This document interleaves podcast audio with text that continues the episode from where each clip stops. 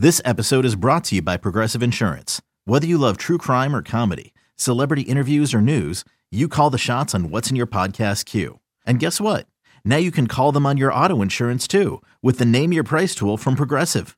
It works just the way it sounds. You tell Progressive how much you want to pay for car insurance, and they'll show you coverage options that fit your budget. Get your quote today at progressive.com to join the over 28 million drivers who trust Progressive. Progressive Casualty Insurance Company and Affiliates. Price and coverage match limited by state law. Welcome to Inside the Tunnel, presented by VT Scoop on 247sports.com. Get out of here and get something cold to drink. Y'all want to too, you know it. All right, let it rip. Let it rip. Let's go. Ladies and gentlemen, welcome back to Inside the Tunnel. Doing this a little later in the week, Wednesday, October 21st.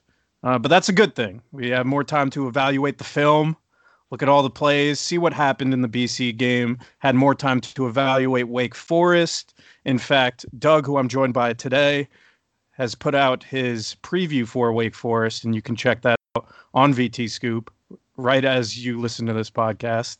Uh, maybe listen to this podcast while you're reading it. That'd be interesting. But we're joined by Doug. Doug, what's going on, man? Not much. Just released a preview that you guys should check out as you listen to this podcast. Um, hopefully, we won't be a, too repetitive, but I'm sure you'll hear at least myself say some of the things that I wrote about this week. But uh, got a got a pretty decent win, I'd say, to, to dissect there against Boston College, and then uh, you know, a little potentially tricky, maybe trap kind of game coming up on the road in in Winston Salem this week. So the offense shows out in the 40 to 14 win. Hendon Hooker makes his first complete start, and despite the reports of a two quarterback system, he played every snap uh, in this game. And Hendon Hooker, who would have thunk it, but a great running performance in this game. Honestly, did not expect the type of success that he had 18 carries, 164 yards, and three touchdowns, rushing for an average of 9.1 yards. Now, look, Hendon Hooker, the first big play of his Virginia Tech career was that 69 yard run for a touchdown against William and Mary. We all knew he had this in him, but the combination of not, you know, seeing too much time this season, only playing pre- essentially a half against UNC, uh, not knowing what his status was with regards to his health, uh, if he could put up this type of performance. But I gotta say, you know, hats off to Hendon Hooker. He took everything the defense gave him. Brad Cornelsen trusted him, and he showed out in a big way for Virginia Tech in this game. Yeah, it's kind of like he, kind of like people forgot what he can do on the ground a little bit, and you know, you talk so much about Burmeister and how good he is on the ground and how fast he is and all that stuff, and you kind of discredit what Hooker brings to the table. But I mean, if you just remember, like the the first game of the he started last year against Miami, the very first drive, he makes like three plays with his legs and scores a touchdown, and then the and then the run, the big one he had, it was like 50 yards or something against UVA, was clearly he's a talented runner, and I, and I think you know, 18 carries for 164 yards. They threw up that graphic towards the end of the game where he was the only.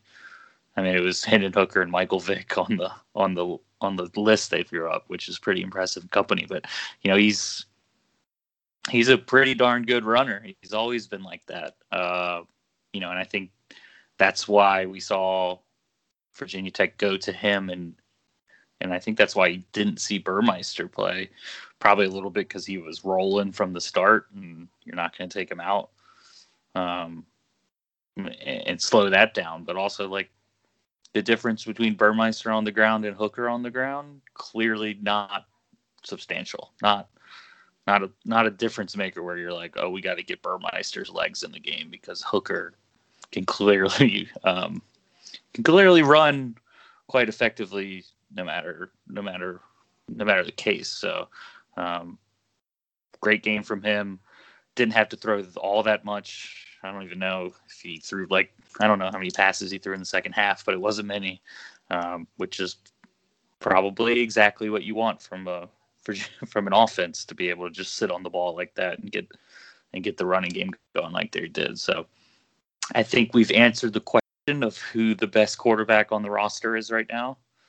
Um, I know going into the season, Burmeister was they said they were going to play him, but I don't know how much sense that makes now going forward. So we'll see. But really, really strong performance from Hooker, and um, I know he caught a lot of people's eyes across the country is like I guess the offense as a whole has done this now of people being like, "Whoa, check out that Virginia Tech offense." I just want to hammer this point home with Hendon Hooker. I think if you were to go to the practice field and say Braxton Burmeister, Hendon Hooker compete in a 40 yard dash, I don't think it, you know it would be that close. Anyone can see that Braxton Burmeister clearly has some wheels, but what makes Hendon Hooker so special I like the game plan that they ran with in the beginning, that they were giving him options to throw to James Mitchell across the formation. Uh, you know, simple passes. He wasn't really slinging it downfield. I think in the entire game, he really only had one pass that was over 20 yards. Uh, so Hooker just being able to first show, look, if you give me the pass, I'm going to take it. Uh, and, of course, I don't know the playbook. I don't know you know which ones are RPOs or which ones are zone reads. But I do know that he was making decisions very quickly. He knew when to hand off to Khalil Herbert and he knew when to keep it. And I think that in combination with the fact that he was able to find, you know, space on the outside or break a tackle, I think it, it, it doesn't matter how fast he is. Uh, he's finding those yards and uh, you know, even lowering his shoulder at the goal line. So I was very impressed with his decision making. I think it makes it a lot easier for him to find the best chance of success on any given play, uh, and then in tandem with his natural ability as a runner. Yeah, it's it, it goes back. I, I always go back to the quote. I think it was Fuente. It might have been Cornelsen leading into the Belk Bowl last year, where they had you know you have like three weeks of practice in between the bowl and they say something like when you stand behind hooker during practice you know that he knows exactly what he's doing and exactly what decision to make. So i mean i think that's the fact that you know this is his fourth year in the program um, his second year playing. You know he got a lot of time last year. So he's making that he's making that jump that you know maybe you thought Ryan Willis was going to make last year, that first year to second year jump, and um, and then it certainly doesn't help that he's got or doesn't hurt that he's got you know the the best Virginia Tech offensive line in 20 years and the best Virginia Tech running back in 10 years next to him. So it's kind of a you know when people's the reason people around the country are noticing the Virginia Tech offense is because it's really, really, really good. And um, you know, when when you're playing with guys like that, it, it just makes your job that much easier. Um, you know, you talked about the RPOs and the read options, and this is well, it's a pretty easy decision when guys have to you know sell out to try and get to Khalil Herbert before he takes off. So um, that's that's kind of what we expected coming in is that this offense had had the potential to be one of the best offenses we've seen, and that they've delivered. And speaking of Khalil Herbert, another incredible showing 18 carries, 143 yards, another plus 50 yard run. Each game, it feels like he's just capable of putting up elite stat lines. And I think what's so interesting about him is it's not like every run the offensive line is just paving a massive hole for him to just use pure speed.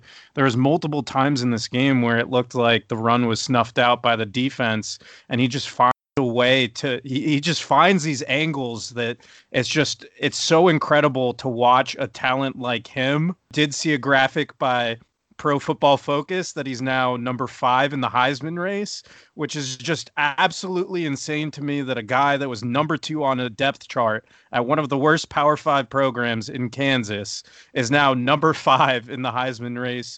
ESPN article listed him as the number two running back in the country. Uh, it, it's just what a story for Khalil Herbert. Yeah, he's his his ability to, you know, you don't want to call it necessarily. It's not really a bounce to the outside. I guess he's bouncing outside, but it's kind of like he is done trying to get through the middle of the line and he sees the lane way out wide and like he has so many plays where you know they're not immediate you know rips off six yards immediately so many plays that are just like oh oh oh look at him. It's, it's this really funny dynamic with them and um it's it's a it's you know i don't you know i guess justin fields is the best transfer portal get of all time. But i mean as far as this year he's probably the number one guy to come out of the transfer portal. And i mean talk about recruiting and all that stuff. He's a five star get right there for Virginia Tech for for, for this roster. And um, so you mentioned the Heisman. I, I, tweeted this out earlier this week. He's not going to win the Heisman. Trevor Lawrence and Travis Etienne, you know, they might split the Heisman. Um, but the last, let's see, it's seven running backs have finished in the top three of the Heisman since since 2010. Khalil Herbert has more yards through four games than four of those guys, including Derrick Henry, Christian McCaffrey, Trent Richardson, and Michael James. And he's 100 to 200 yards short of Bryce Love and Melvin Gordon. So he's in the mix. So like Heisman candidacy is based on what he's done is is legitimate. And uh, well deserved and all that stuff. He's he's certainly not a candidate to win. Two candidates to win, but could he get to New York? Could they, you know, I forget how they do like the Heisman invite stuff to decide how many people go because sometimes it's like three people and sometimes it's five. But um, if he keeps it up, it's definitely a possibility. And I, and I think I think there's plenty of Virginia Tech rushing records that are that are in jeopardy of falling this year. Like you're saying, the Heisman, let's be real, it's more of a quarterback award these days, but if Khalil can keep this up and make it to New York and you know the first thing that you see when you walk into the Merryman facility is four giant TV screens and I think any recruit in the country, especially those that are running backs, coming to visit Virginia Tech on an unofficial or official visit, if they see that ceremony with Khalil Herbert sitting there, maybe with a maroon and orange tie with a little VT embroidered logo on it, I think they'll make a big impression on them. So that's it'll the ultimate be, it'll goal. Be, it'll be interesting. So the Heisman is being awarded this year on December 14th. It's a it'll be a virtual event, but December 5th, I believe, is Virginia Tech Clemson. So let's just say, best case scenario, everything goes right and Khalil Herbert keeps ripping off, you know, I don't know what he's averaging 150 yards per game. But then you get you get to September 5th, Clemson comes to Blacksburg and it's Lawrence and Etienne against Khalil Herbert a week before the Heisman Trophy ceremony, which could get interesting there. A little game within the game there. Um, but let's be honest, Trevor Lawrence is going to win it. yeah, probably. But uh, moving right along with this Virginia Tech offense against Boston College, I do want to talk about some of the pass catchers. Doug, maybe you can talk me down a little bit, but Turner, Mitchell, and Robinson combined for 57 yards. Now, the game plan was clearly geared towards run the zone read, run, you know, some jet sweeps here and there, but mostly this was about Hendon Hooker and Khalil Herbert on the ground. Hendon Hooker finished with 11 for 15 passing for 111 yards and one touchdown. That one touchdown was a screen pass. But how concerned should we be that it feels like yet another week where you know Hendon Hooker is the best passer of this group? You expect that part of you know your receiving to kind of follow suit but it seemed like once again wide receivers weren't really called upon too much. Yeah, it's it, it'll be interesting to watch if if there's a game which the which you know probability says there will be a game where the running game struggles will Virginia Tech have enough of a passing game to to get through that. Um, it, so it, so it is a little concerning, you know, coming into coming into the season. We were all talking about Hendon Hooker and whether he can become a more advanced downfield passer, whether he has more freedom at the line of scrimmage, all that stuff. Um, I haven't seen. It's kind of the same offense that they ran last, same passing game they ran last year, which is, you know, kind of this misdirection that's based a lot on the play action. Um, you know, the the throw two weeks ago at Tayvion Robinson for a touchdown was kind of that same look and play. Um, that little slip screen to James Mitchell they run off play action. It's all kind of the same stuff that they run. So I'm not concerned. You know, I think they'll be able to scheme it open, but I think I think we all thought that there would be a little more explosive plays in the passing game, and maybe that's that's clearly a function of what the offense is designed to do right now. I think, which works when you have a running game like Virginia Tech's, but um, but you know, guys like Turner, you know, he's never been a go route kind of guy. He's a intermediate crossing route threat. Um, Mitchell's the same way. Rob, the, none of them are going to like just put a cornerback on skates and blow right pa- past them. I think that's what they hope Jaden Payoute would be this year, which is kind of what. And and and then you so you replace Payoute, who is clearly a a go a go route threat, a burner down the field. You replace him with pretty much Caleb Smith, who is not. So um, I definitely think it's the passing game is something to keep an eye on, but I don't think it's you know it's basically the same stuff they ran last year, and um, it worked pretty well last year. I think you know, and they've upgraded the running game, so maybe that'll be enough. But um, you know, we'll see going forward if if you know Turner and, and Robinson, Mitchell can can break out when they need it against, you know, maybe that's Pittsburgh game. You know, Pittsburgh's Pittsburgh's run defense. Pittsburgh is Pittsburgh still this year. They are remarkably decent team, um, but they are really, really, really good um, against the run and on defense. I think I was looking at them the other day. They have like this couldn't have been. Right. They had like 50 tackles for loss already. Um, I'm going to check that because that can't be right. Uh, but you know, that's the kind of game where, yeah, they have 67 tackles for loss already. Virginia Tech has 28. So um, that's the kind of like a passing game where like Tre Turner needs to come to play and needs to is to be called upon to make some big catches. Yeah, and I don't want to pose it as something that is super worrying for right now because the way that most of these wins have, or at least what the wins have taught us, are that the running game dictated those games. You didn't really need to throw too much. And, you know, Turner, Mitchell, Robinson, they've all done a very good job at perimeter blocking, which used to be one of the biggest weaknesses of the wide receiver room. And, you know, not so much the tight ends, but maybe not a huge thing right now. And I think one rebuttal I would say, I'm not so much worried about the offense being unable to run against any team. I think they've kind of proven it doesn't really matter how many guys you put in the box. Like Khalil Herbert's going to find a way, or Hendon Hooker's going to make the right read. I think what I'm worried about is, and and this will go. I'll go on to talk about this a little bit with the defense, but you know, if if there weren't as many turnovers and Boston College was able to put on points, what does this offense look like from behind? And I think, you know, they did some good things against UNC, specifically in the passing game with Hendon Hooker. Um, but I really do wonder against teams of the caliber of Miami and Clemson, it's not going to be so easy to get a lead and kind of run with it. I think, you know, you're going to have to be a bit more balanced, and those reps are going to have to be super important. Yeah, it's it's it's that situation where you're playing from behind. Probably, you know, I think you can expect, or you wouldn't expect Tech to have to do that the next couple weeks. But against against a Miami, against the Clemson, that definitely going to happen probably. So that situation. But then it's it's the tight game late in the fourth quarter, a third and nine.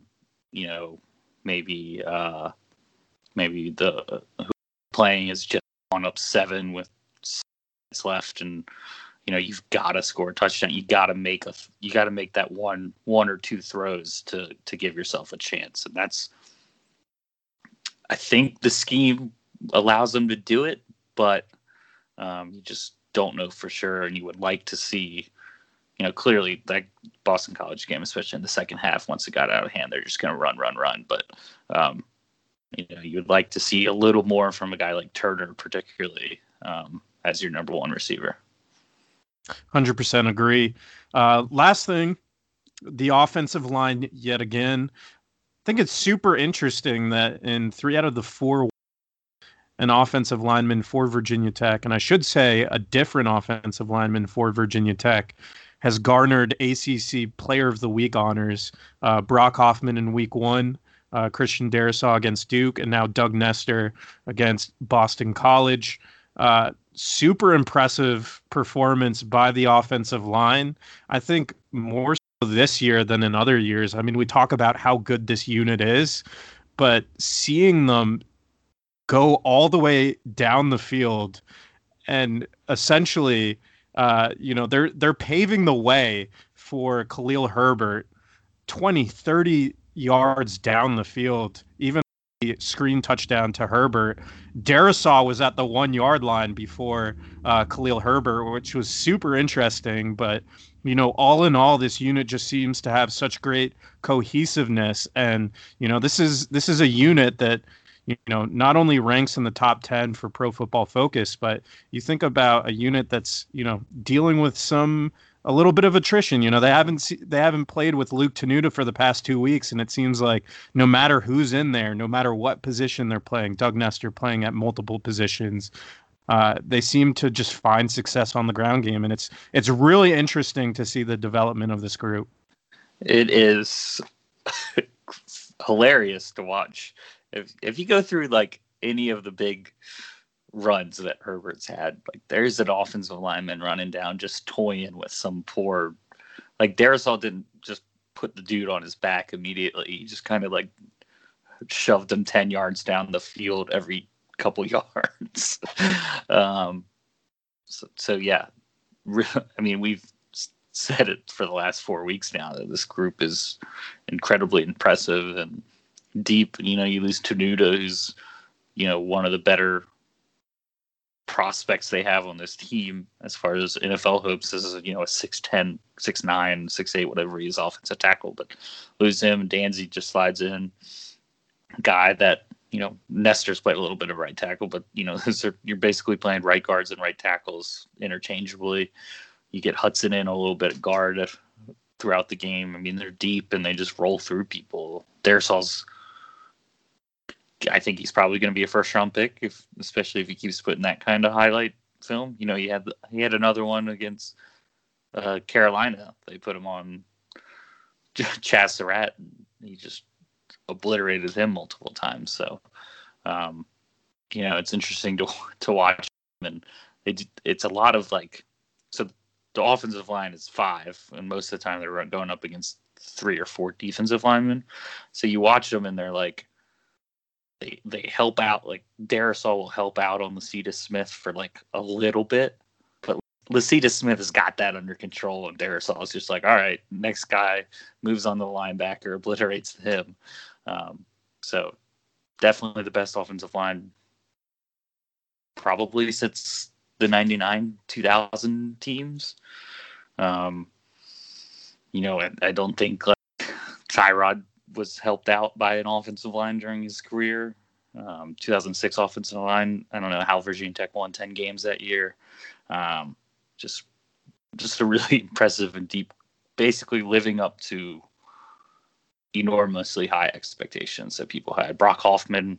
I don't know if you could get higher expectations for a guy after the last 12 months of him being on scout team and all that and delivering in every way. Yeah, so just to close on the offensive performance against Boston College, Hendon Hooker, quarterback one.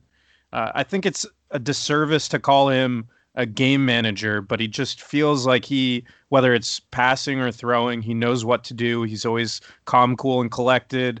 Khalil Herbert, one of the best running game options in the entire country. The offensive line, uh, one of the top units in the conference, if not the country. Um, and you know, we did harp on the lack of passing attack, which hasn't been needed so far, but you know, we'll look to see more of that moving down uh, in future weeks. And I got to say, you know, hats off to Brad Cornelsen. It, it, felt like, you know, whether he's always using a different quarterback. I mean, every year it, it feels like there's more than one quarterback playing. And, you know, whether it's the Jerod offense, which uh, seemed very balanced and, and, you know, put up big numbers in the passing game, or Ryan Willis, more of like your pro style uh, passer. He seems to tailor the offense toward the strengths of the team are. So you have to give him credit for that, for identifying uh, what what to do in, in any given game. And uh, I know that sometimes people will criticize his his play calling, but I think the identity of the offense is you know some something none of us would have projected going into the season, and yet you know it's working out wonderfully. Yeah, is you know over the last four or five years, I think it's fair to say Cornelsen and Fuente have proven able to put a more than competent offense on the field. I think where you where you know Virginia Tech didn't have a running game for the last three years. Um, they went from of like you said a run. You know, Jerod Evans was the running game in 2016. They come back in 2017 with Josh Jackson, and the offense was pretty much only Cam Phillips. Um, and they go to 2018 and they don't have any of that and you know they're and then Oof. they make the and then they make the switch to Ryan Willis in the middle of the year and then um, last year they think Ryan Willis and they have to make the switch to Hendon Hooker so long way of saying like they can put a pretty decent offense out on the field I think the, I think if you still have criticism of Brad Cornelsen it's it, it would be the individual play calls that at key moments, which, you know, that's you could criticize every offensive coordinator for the plays that don't work at the critical moments just because they didn't work. If they would work, you'd be like, oh, great play call. Um, so, you know, a lot of credit to him for figuring it out. So moving on to the defense for Virginia Tech against Boston College, we can start with the defensive line here. Opposing offensive coordinators are finding visible holes in the defensive line, uh, whether or not the linebacker play is, you know, w- you know, we'll get to that in a little bit. But are you concerned at all with how the defensive line is approaching the run defense aspect? I think you have to be if you if you watch that Carolina game and you aren't concerned about the rush defense, you need to go back and watch it again probably. Um, and that's exactly what all these offensive coordinators doing are, you know, they see 399 yards of rushing by Carolina against Virginia Tech, and that's exactly what they're going to figure out what they can use to, to, to have similar success. I think Boston College was on the way. It kind of felt like to, you know, we talked about they didn't have a running game. They don't have a running game. They don't seem particularly committed to having a running game. Um, but early on, uh, what's his name? David Bailey looked looked like he was, you know, I think his right before that fumble was a 14 yard run or something. So, um, definitely a concern. I think across the board, whether it's the ends or the tackles or the linebackers or whatever you want to, or, or it was the safeties filling filling the um, filling the running lanes. But you know, that's probably that's not probably that is the number one question for every game the rest of the year is is what happens if Virginia Tech can't stop them? because that's been a way to win football games for you know since football was invented. If you run the ball, if you're the better running team on any given day, you're probably going to win the game. And there's a very real chance that most teams Virginia Tech plays this year are going to be able to run the ball if they remain committed to it. And you know, Boston Tech got forced enough turnovers to get them to go away from it. But you know, in a tight game or a game where Virginia Tech's trailing, teams are just going to run it down their throats until until they prove they can stop it. So, um, yeah, definitely a concern going forward. I don't think it's unfixable. I don't think they won't improve. you know, I don't think they'll be as bad as that Carolina game week to week. Um, it's just a, it's, it's just a matter of if they can get enough stops in the running game week in and week out to to give the offense a chance. Yeah, and specifically with this defensive line, uh, the tandem of Reed and Belmar, they did have five quarterback hurries, uh, but only two tackles between the two. And I'm just starting to, it, it feels like there's more of a difference than I initially thought between the Charlie Wiles system and the Tap and Teerlinck system. It feels like the defense is just trying to generate as much pressure as they can. It felt like the Charlie Wiles system was about, you know, finding where the offense wants to go and kind of instead of just running upfield trying to withhold the rush, try to keep them to a yard or two, let Ashby come up and fly into the hole. And now it just feels like uh, there's it's a different strategy, and it doesn't feel like they're doing a good job of containing uh, the opposition's running back backs. It feels like they're able to get upfield a little bit more and put guys like Ashby, Dax Hollifield, Alan Tisdale in jeopardy. Uh, and I did notice actually saw a lot of Robert Wooten, and I know that Fuente talked about it and said that Jalen Griffin was a little banged up uh, and was out for the game, but uh, it was interesting to see a true freshman in there. But you know, at least in my opinion, it seems like this defensive line is very hit or miss so far this season. Yeah, uh, to touch on your Wooten point, I guess we know who uh, who has the early edge out of the new group of defensive ends that came in. Um, he's clearly the top guy out of that group right now, but um, I think you hit the nail on the head. It's, a, it's clearly a little different scheme wise, which I think is part of the problem. Um, I think it's part of the problem that Bill Teerlinck was out for two weeks at some point. I think it's part of the problem they didn't have spring practice together. That guys have been missing time. Deshaun Crawford's been out you know, it's kind of the whole thing. And now you're trying to get better week to week, learning what Bill Teerlinck wants you to do as defensive line, but also trying to prepare for an opponent that's gonna like try and make you do the opposite, basically. So, um, you know, I've noticed that the the second string defensive line is getting a lot more time than Charlie Wiles' second string defensive line. Um, you know, there were there were years with Wiles where the second string defensive line would get like three series a game, and, and um, I looked at it a couple weeks ago, and Kendricks, who was a back, who was on that second string defensive line all of last year, basically is as of two weeks ago, I think was the last time I looked at it, is already like 40 snaps ahead of where he was last year. Um, so, you know, is that a Teerlinck philosophy that he just wants to roll people in constantly, or is he just like you know all these guys are pretty much about the same level and there's there's no there's no reason not to like you know one of the reasons Charlie Wiles didn't rotate defensive linemen that much is because the starters were for starters for a reason. They're significantly better than the backups. And if if there's not much difference there you might as well ro- rotate people in. So um, I think there's a lot of improvement to do there, and they're gonna they're gonna keep getting tested in the running game. So, you know, and it all works together. The defensive line has got to get better, and that'll help the linebackers get better, and that'll help the, the secondary get better. So, um, I think work to do, but you know, they don't play a top flight opponent for you know, Wake, Louisville, Liberty is about as you know, it's not as it's not super easy. They're definitely going to be tough games and um, all that. But you know, you're not like going in. You're not like Miami or, or Clemson coming at you next week that you need to be prepared for. So we'll see how they make progress over the next three weeks. But they definitely have a lot of work to do. Yeah, you're right. It's not all on the defensive line. It leads to linebackers and the secondary, uh, which leads our next uh, topic to the linebacker play.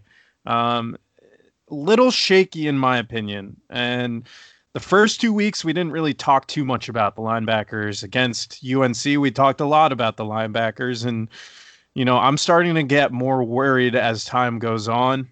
Ashby's numbers seem a little uh, worrying to me.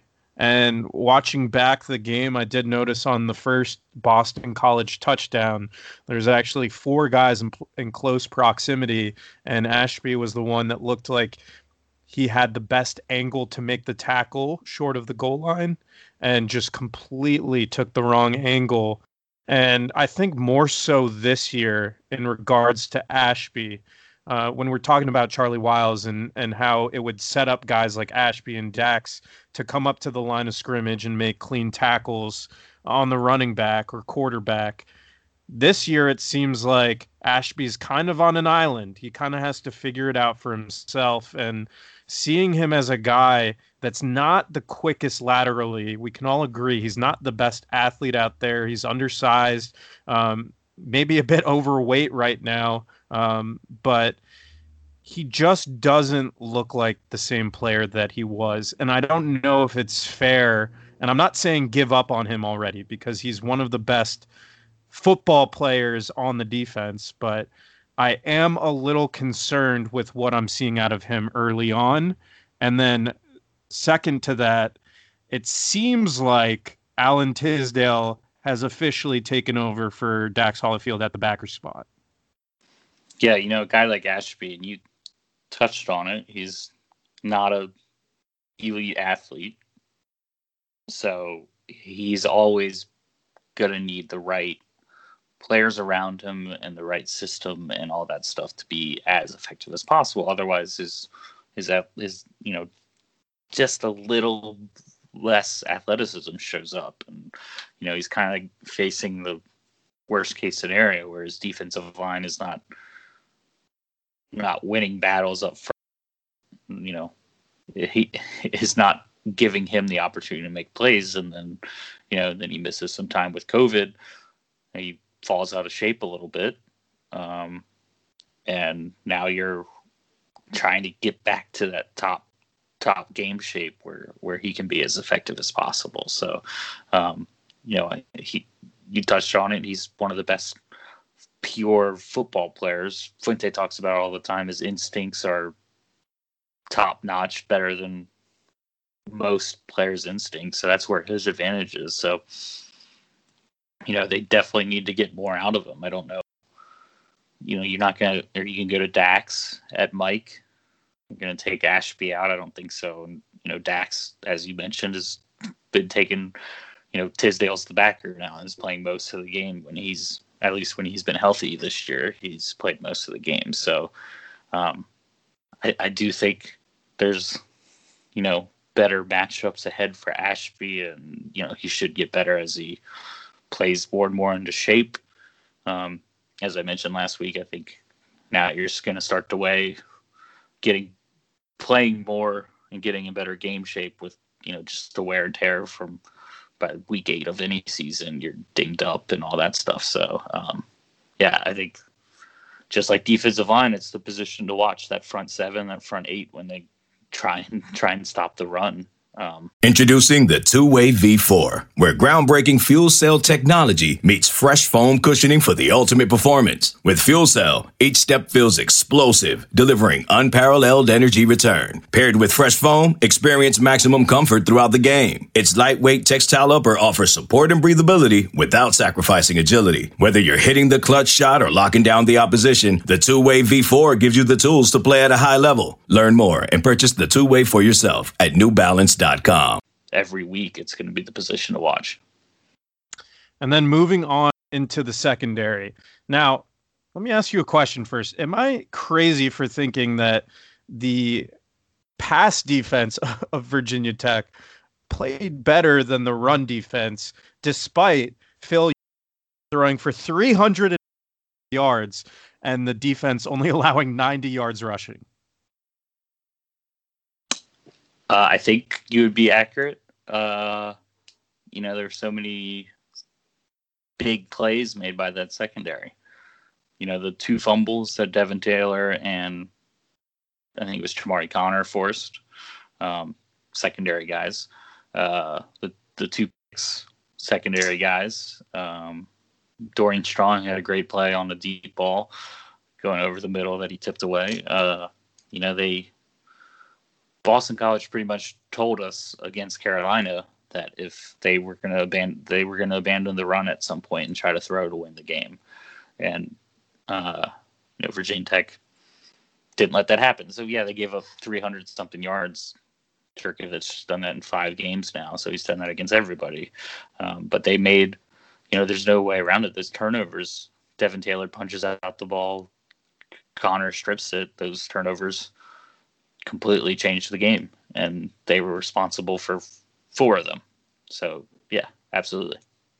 Yeah, because I'm I'm even looking at 345 yards. If you look at that in isolation, not the greatest, but taken into context that he threw 51 times, that his average pass was only 6.8 yards and had a quarterback rating of 67.8. Those are the stats that kind of lead you to believe that, you know, this Virginia Tech secondary actually did a very good job at slowing down the number one option for the Boston College offense. So it, it looked a lot better.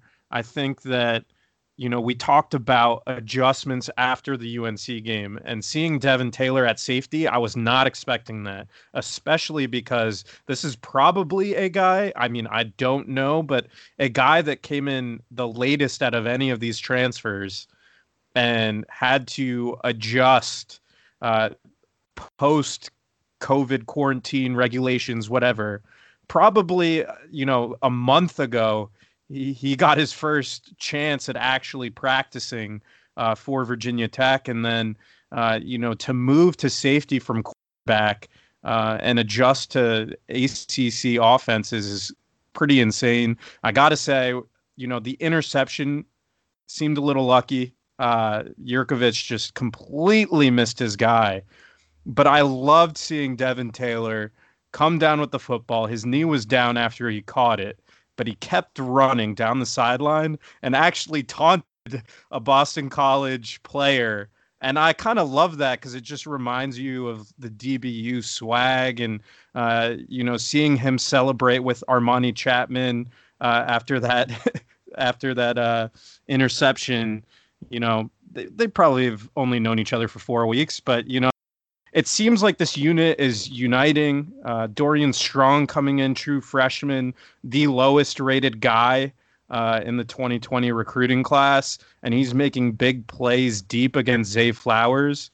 Uh, and then Chamarri Connor, who gets ejected against UNC, comes back and has a tremendous game. Feels like he's all over the field. So I, you know, this defensive backfield just even though and of course you got to mention Divine Deablo um, who's probably or is the leader of that room and makes such a big difference but it just seems like everyone was on the same page.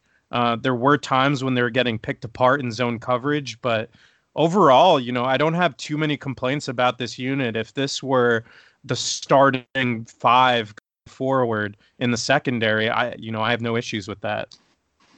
Yeah, you mentioned Deablo. I think you have to give him a ton of credit. He played 72 snaps after missing the last two weeks, um, and held Hunter Long, who, you know, I was just going to go ahead and give 10 catches to right off the going in this guy. Was like, he's going to have 10 catches. Had a touchdown, but he was limited. But he only had four catches, I think, um, which is pretty darn impressive for for Deablo playing against a guy like Long. Um, but yeah, I think you covered Devin Taylor. You know, it's not like Virginia Tech. It's not like he's been practicing safety very much. It's not like Virginia Tech has too many cornerbacks and doesn't need him to play cornerback. Like he's needed at corner, but he's also needed at him to position in the span of a week. Um, and I think he fits there as far as what Virginia Tech needs as a cover safety, basically, with Chapman and Strong. Until Waller gets back, you need to give them some help over the top and playing him at safety. You're you're basically playing like a third corner there who can who can defend. So um, I think that makes a lot of sense going forward. And Brion Murray coming back makes a big play. Um, you know, I don't think the secondary is still not what he thought it was going to be in July, probably. You know, um, the corners aren't. You know, nobody's going to mistake Chapman and uh, Murray and Strong for for Caleb Farley and Jermaine Waller right now, but um, you know they're solid and getting better and all that stuff. So yeah, I think lots of credit to them and Deablo's return. I think is huge as far as experience and particularly when you're playing a guy who's never played free safety and Dorian Strong is a true freshman. I think having him in the secondary is just critical for the rest of the season. Yeah, absolutely. I think Divine Deablo, without question, uh, you know, just writing the ship back there after, uh, you know, a, a rough week uh, the week before against UNC. Um, but I do have to say, you know, Dorian Strong looks like he's going to be a big time player, and it always feels like there's one or two tech cornerbacks that kind of get in before their time and have to adjust on the fly. And he looks like he's going to be a really good one in a few years. And it's it's crazy just talking about free safety with Keontae Jenkins. Uh, Devin Taylor playing there, Tyler Matheny, Alan Tisdale. I mean, they are going through all types of options at free safety, trying to find something. And, uh, you know, Devin Taylor looks like the most serviceable of the bunch. Uh, Keonta, you know, will be needed at some point but uh you know i think they're they're fielding depth and i think like you said the most important thing with this unit at this point you can't expect them to be the caleb farley jermaine waller types um but as long as they are getting better over the course of the season, you know, in the beginning of this BC game, they were not very good. And then over time, I think they grew and grew and grew when the pressure was on especially for the Boston College offense, and you knew they were going to throw it, and you knew they were looking to target those guys. They stepped up. So overall, I think you know massive kudos to the secondary. You you briefly touched. This has nothing to do with the Boston College game, but just looking down the looking down the line to the next couple years of Virginia Tech football, you're wondering who's playing who's playing the secondary, and you know J.R. Walker's a redshirt freshman who's already getting time. Keontae Jenkins is a starter as a true freshman. Dorian Strong is, if he's not going to end up a starter by the end of the year, he's going to be one of the top backups. He's a true freshman. So there's three three guys you can count on pretty confidently for the next several years. So, you know, I don't think Justin Hamilton and Ryan Smith are having the most fun right now figuring this out week to week. Um, but you know, better times are probably ahead. I want to shift focus now to the Wake Forest game. Virginia Tech and Wake Forest will play on Saturday at 3:30 p.m. Eastern Time. Uh, Wake Forest is two and two. Uh, they opened up against Clemson, lost 37 to 13, lost a nail biter 45 to 42, and in their past two weeks they've put up 106 points against Campbell and UVA. Um, all in all, a very good offense, defense, very suspect. Uh, one final note before we really uh, break down what they bring to the table. I always find it so funny whenever you go uh, to ESPN and you look up uh, kind of like their schedule, it always shows tickets available. So apparently, the lowest ticket uh, is two hundred and sixty nine dollars, which obviously you probably can't buy. Um, but I always find that really funny that they're still promoting these uh, ticket applications to try to to try to get into the game. I you know I know some people who paid over two hundred dollars to go to Carolina a couple weeks ago, so uh, people do it. You know, it's inter- it's interesting though at Wake Forest especially, but hey, you do you.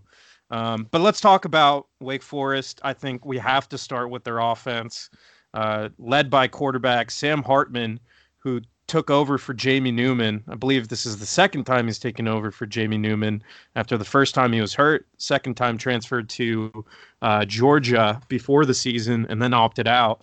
Um, but Sam Hartman, if anyone has watched uh, QB1, he was featured there. Um, really good quarterback gunslinger mentality. Um, similar in some aspects to the other Sam that Virginia Tech has seen in Sam Howell. Uh, what makes Sam Hartman so special for the Demon Deacons offense? Uh, yeah, Sam Howell, just a little different um, scheme. Basically, he's absolutely fearless throwing the ball down the field. Like, you know, I think it's probably predetermined before the snap sometimes, but he, he he, doesn't he doesn't care if you're draped over him. If the guy's not, he's going to give he's going to give his wide receivers. Um, the guys who go down the field are Donovan Green and A.T. Perry, who's six five. So or one of them six two. I think Green six two, Perry six five. So they're big enough to. He's just completely willing to throw it 40, 40 yards down the field and let them go up and try and make a play on the ball. So it's going to be a lot of pressure on on that Virginia Tech secondary. We were just talking about down the field. You've not only you know good coverage is not going to prevent him from throwing the ball your way. You've got to make a play on the ball, and you've got to do it without committing a pass. So, um, I expect they feel like Dorian Strong as the true freshman is the guy to test. Um, so I expect Strong to get to get a few challenges early, but you know that's that's the passing game, and then they have two slot guys. Corey Ro- Jaquarii Roberson is probably one of the most underrated slot receivers in the in in the conference, if not the country. Um, he's their most targeted, and I think he leads the team with like 20 catches so far this year. So he's the kind of the safety valve where Hartman's going to look downfield, and if if it's not there, he's looking for for Roberson, um, kind of over the middle. So I mean, they just they're gonna they're willing to throw it 40 times a game if that's what it takes. Um, fearless, he stands in the pocket. He's not. I think he's only got a couple runs this year, but he's definitely quick enough to get out of the pocket and um, around. He's just not going to take off and run a lot. So um, passing game is is really really aggressive, um, and you know if it's not open downfield, he might still take a shot at it, but then he's got a couple options downfield. Tight ends aren't a factor in the passing game, but um, they got four wide receivers that you have to be worried about. Yeah, and just looking at a stat line 62 for 100, obviously 62% completion, uh, 893 yards, only three touchdowns. I think that's the only, you know, non Wake Forest quarterback number. Um, when you see Dave Clawson's offense, they always seem to find wide receivers out of the blue. Uh, obviously, last year, I think the big storyline was Sage Surratt and Scotty Washington, just two behemoths of wide receivers and super productive. And then they always seem to find an ultra productive slot or dating back to the Greg, Greg Dortch days, uh, a Richmond guy. Um, but yeah, I mean, it seems no matter what, this Wake Forest offense is always going to have a quarterback that's trying to sling the ball down the field, and then you know one really tall wide receiver that can run with everyone, uh, one other outside wide receiver that kind of commands a lot of the targets, and what. So it seems like this is the classic Wake Forest I- identity.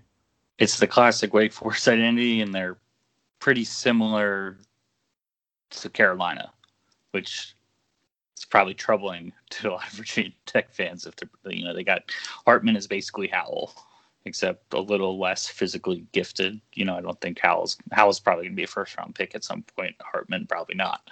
Um, Newsome and Brown are the top receivers there at Carolina, and I think Roberson and and Perry Green, you know, Perry and Green are not are nowhere near as proven or, or gifted or athletic or you know they're probably as athletic, but they're just not. They're they're step below clearly. So that's where the difference is. Um, and then they have two really good, even running backs that they do a lot with. So um, this is kind of that diverse, balanced offense that if if you let them get going and let them hang around in the game, it's going to be really hard to stop. Yeah, and I do want to talk about those running backs. Uh, Kenneth Walker, Christian Beal Smith. First off, with Walker, I mean, he was the running back of the week for the ACC. Um, had a monster performance against uh, UVA. I believe he had a 75 yard touchdown run during that game. Um, just Won the game Oh. with it.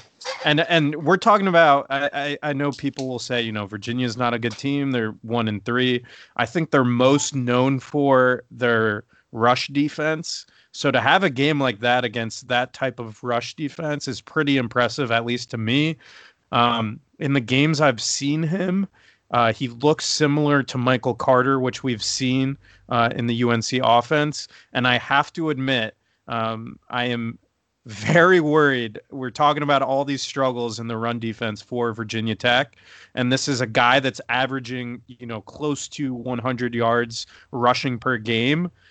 I think that's a mark he'll easily surpass against Virginia Tech this upcoming weekend. Yeah, Carter's probably a little faster, a little more explosive than him, but um, yeah, definitely a major concern. You know, we're only 14 days out from what happened in Carolina, and I don't think, you know, as we talked about, I don't think Virginia Tech, you know, they were better against Boston College, I think, but um, that's not saying much. Doesn't take much to get better than 399 rushing yards. Um, so I think this is definitely one of those games that Dave Clawson popped in that Carolina tape and was like, I guess we're going to go with this strategy. This looks like a good one. Um, so Walker's good. Beal Smith, good. I, I think Walker's the lead back by like nine carries or something. So you'll see both of them plenty. Um, and they do the weird, crazy, like slow motion. I hate it so much. Slow developing mesh read option where it's they'll make a decision like a yard behind the offensive line. So you know you got to have a good defensive line to to combat that. And I think we're all worried about Virginia Tech's defensive line right now. So I think you can pretty much count on Wake Forest to have some success success runs. I want to switch things over to the defense for Wake Forest. This is a unit I am not high on whatsoever. They do have their fair share of good players. Um, the first and probably the most notable is Carlos Boogie Basham. Um, he's a guy that I will forever say, what if he were in orange and maroon? Uh, scary guy, um, absolute force. And I think he has some crazy streak of tackles for loss. Um, I don't know how far that extends, but it goes pretty far. Um, and the and you know, uh, the It's other like thing every I'll game say, for the last two years. He's It's insane. for loss or something. he's he's a clear cut NFL guy, um, massive guy, and going to be a huge challenge. Uh, we talk about how good the Virginia Tech offensive line is um, in paving the way in the run game. I think there's still yet to be, you know, they they did a good job against Duke, limiting pressure, but uh, you know, Boogie Basham on his own is is truly a test. Um, and then side note. I noticed that the entire front seven for the Wake Forest defense all rocks the single digit jerseys, which I find pretty cool. It doesn't make them any better, but it's still pretty cool. Single digit jerseys are great for for defensive players. They they have an have an I think Basham's nine or eight, and they have a four, Ja'Cory Johns, who basically lines up. He stands up at defensive end basically the whole game. Uh, I think they even have an eleven in there, so they they're pretty close there. Um, I think. Um, so yeah, like you covered it on Basham. The dude is really freaking good. Uh, but they haven't been able to stop the run at all. They give up almost 200 yards. It's like this, like they have one of the best defensive linemen in the conference. Is next to them. Um, you know, they rotate in about four defensive tackles next to them. Um, they're decent. You know, they look good to me, but for whatever reason, you know, NC State got them with the outside zone to the tune of 270 yards from their three running backs, which I think Virginia Tech, if if Wake Forest is drooling over the Carolina tape, Tech is drooling over the NC State tape about what Khalil Herbert can do on those kind of runs. UVA played three quarterbacks, um, which is quite the game plan to to put in um, to try and win the game. Um, but they those three quarterbacks combined for over 120 yards, I think, just those three. So you know, I think Virginia Tech looks at that game and says Hendon Hooker is probably going to have some opportunities to run the ball. So they don't have any, you know, I don't, I think Wake Forest should be able to run the ball. I think Virginia Tech should really be able to run the ball, um, which means there's probably going to be some points scored. Yeah, and just to put it into perspective, you know, think to yourself, how bad has Virginia Tech's run defense been? You know, spe- you know they were. I'll give them credit; they were very good against NC State. Uh, but beyond that, you know, especially against UNC, which which we're you know harping on so much, you know, Wake Forest is a worse run defense. They're giving up nearly 200 yards per game. At Khalil Herbert game, if there ever is one. How we were referencing Boston College in West Virginia from his time at Kansas. Uh, this could be one of those games where he firmly puts himself squarely into the Heisman mix. Uh, and and again, it's interesting just because in a vacuum they do have very good players uh, who happen to rock the single digit jerseys, but um, you know together as a unit, it just seems like they're not very cohesive one way or the other. So I compared their uh, offense to North Carolina based on what North Carolina did to Virginia Tech. Their secondary, I think it leans even more into that. If you want to compare it to Virginia Tech's secondary during the game, they're down three out of their four projected starters in the secondary from the start of the year. Uh, Ja'Sir Taylor is their top corner. He's the last man standing from the guys that were supposed to be there for him. Um, they're trying to get a couple guys back, but uh, Caelen Carson is a true freshman, um, probably playing a little bit earlier than they wanted, um, kind of like Dorian Strong, I would say, for Virginia Tech.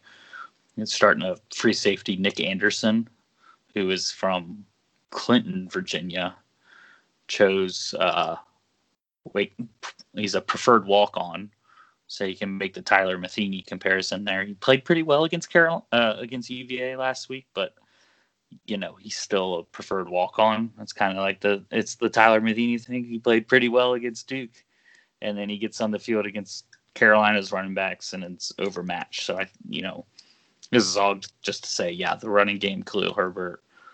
You know, you started to see a little bit of Raheem Blackshear get loose against Boston with a nice touchdown run. You know, I think we're all waiting for that breakout game. Um, so, you know, I think it's all all pointing to a big day for the Virginia Tech rushing game. So to close things out here, I think what you're trying to tell everyone, this is going to be a high scoring affair. Yes. Uh, uh, yeah. Uh, you know, that's that's what I got. Uh, I think Virginia Tech should have no problem running the ball, and when you know it, that opens up the rest of the the offense, which is you know why we haven't seen it be much of a passing attack. But when Virginia Tech does throw it with Hendon Hooker, they've been very very efficient. So um, I really think the game comes down to the first quarter. Who gets off to the best start? If Wake Forest gets off, you know they kind of jumped UVA last week and jumped out to a lead and that allowed them to play from you know Carol. I mean UVA rallied to tie it at some point, but that they basically played the first quarter to the third quarter in a pretty comfortable spot, which allowed them to use their entire offense. And by the end of it, they had 40 points. Jump out ahead early and kind of force them to change their strategy and change what they love, what they like to do. Um, I think that's a, I think you can get them a little out of rhythm, and that's where Virginia Tech has success. If they, you know, if they come out and you know do the same thing they did to UVA, I think it could be a long day as far as what they're able to do once when they're able to play with the lead comfortably and get the running game going and get the passing game playing off of that. Um, it's pretty simple from that point. Yeah, if, if Wake has it their way, it's going to be a lot of Kenneth Walker and Christian Beal Smith. If Virginia Tech has it their way, it'll look a lot similar to last week maybe not as much success for Hendon Hooker, but you never know. Um, but anyways, that'll do it for us today, and we're signing off, and we'll catch you next time.